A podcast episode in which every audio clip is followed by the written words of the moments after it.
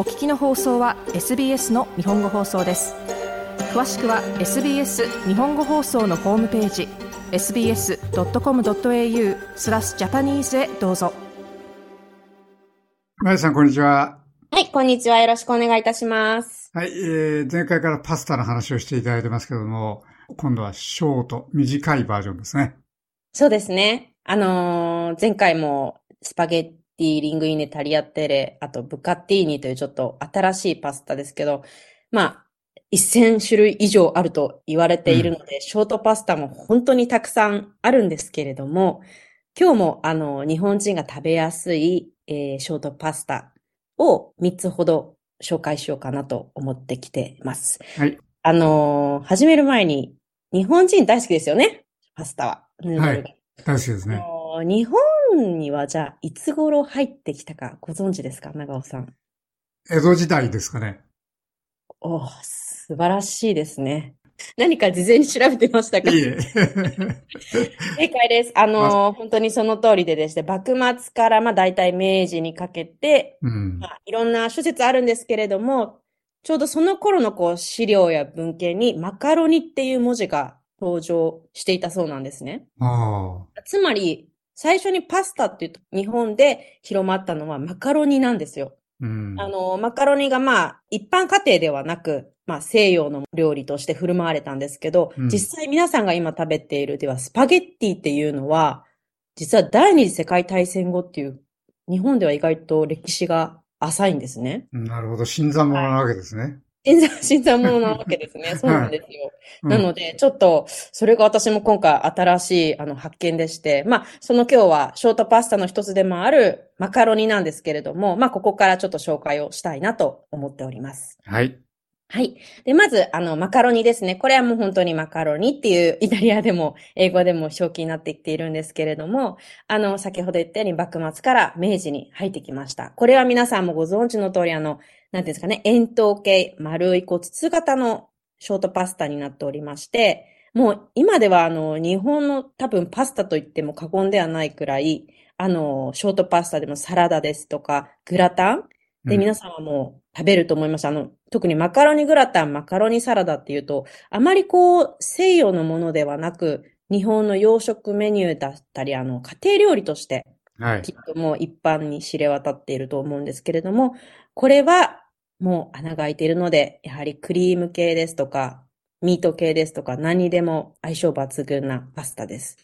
日本では今食べて皆さんがいらっしゃるマカロニっていうのはもう日本で製造されているんですけれども、まあ同じような形でもちろんイタリアでも製造されているので、あの、一般でこう、イタリアのものを買っても変わりのない、さほど変わりのないあの形ですとか味はします。はい。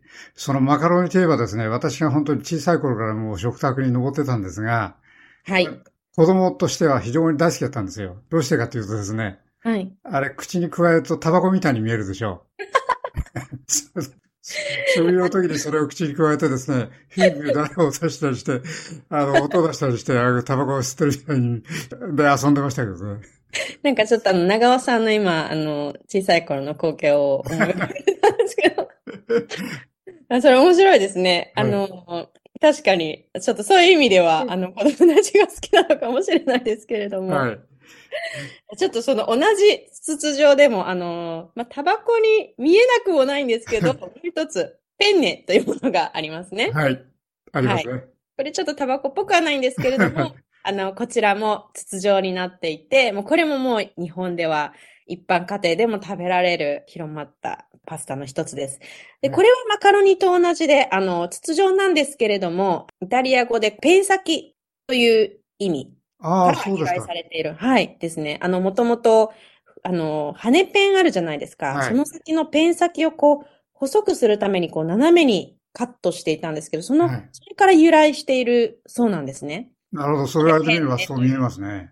はい。なので、まあ、ペンネというのは基本、筒状であっても、斜めにこう、カットされているものが、ペンネというパスタになります。あそれペンネって意味なんですかね？まさにその通りです。はい。で、これはもうもちもちしているので、あの、マカロニと同じくもう少しもちもちしているので、やはりソースと絡みやすくて食べ応えもあり、まあ、個人的にも一番大好きなのは、あの、ゴルゴンゾーラですとか、アリビアータですとか、ちょっとこう、味の濃いソースと一緒に絡めて食べるのが美味しいかなと思います。はい。で、今日あのご紹介する3つ目の、えー筒状のパスタなんですけれども、こちらも結構レストランに行くと名前を見かけることも多いと思うんですけど、リガトーニというパスタです。ご存知ですか？リガトーニって聞いたこはい。とあるメニューにありますね。はい。あのー結構直径が結構大きいんですよね。8から15ミリほどありまして、まあマカロニとかペンネよりももうちょっと太いショートパスタにはなるんですけれども、実は個人的にはこのリガトーニっていうのが一番食べていて好きなショートパスタの一つなんですね。あの、すごく食べ応えがあると言いますか、あのー、だいたいこう丸いんですけど、その中にたくさんこう具材が詰まるので、食べている時にすごく濃厚なソースもあの、味わえるという、うんダブルで楽しめるパスタがリガトーニと言います。うん。はいこ。れでもありそうですね。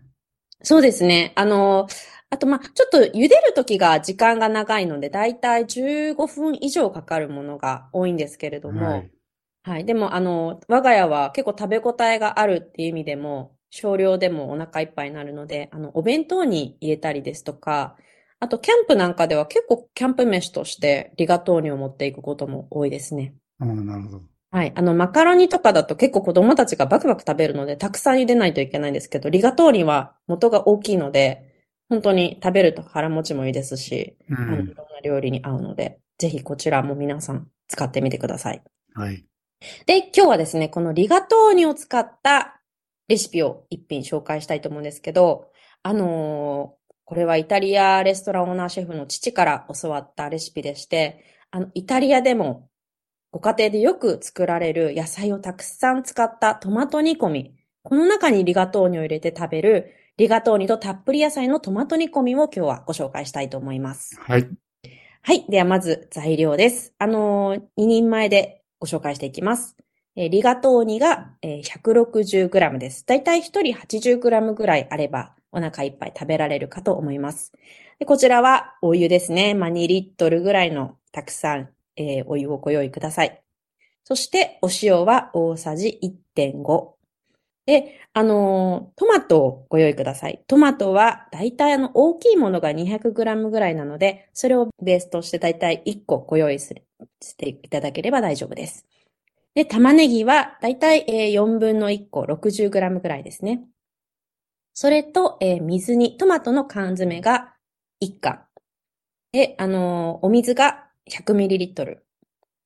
と、ニンニクが2かけと、白ワインが大さじ2、オリーブオイルが大さじ2、そして塩が小さじ1ご用意ください。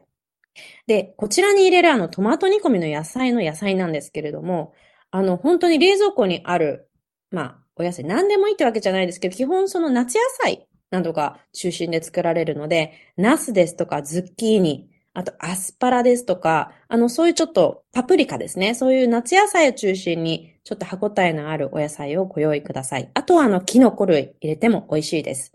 だいたいこういうお好きなお野菜をいろいろ混ぜて、約 300g ぐらいご用意ください。そして最後にあのバジルをたっぷり使うので、一束ご用意ください。と、あの食べる直前にあのパルミジャノレジャンですか、チーズもかけると美味しいので、こちらもご用意ください。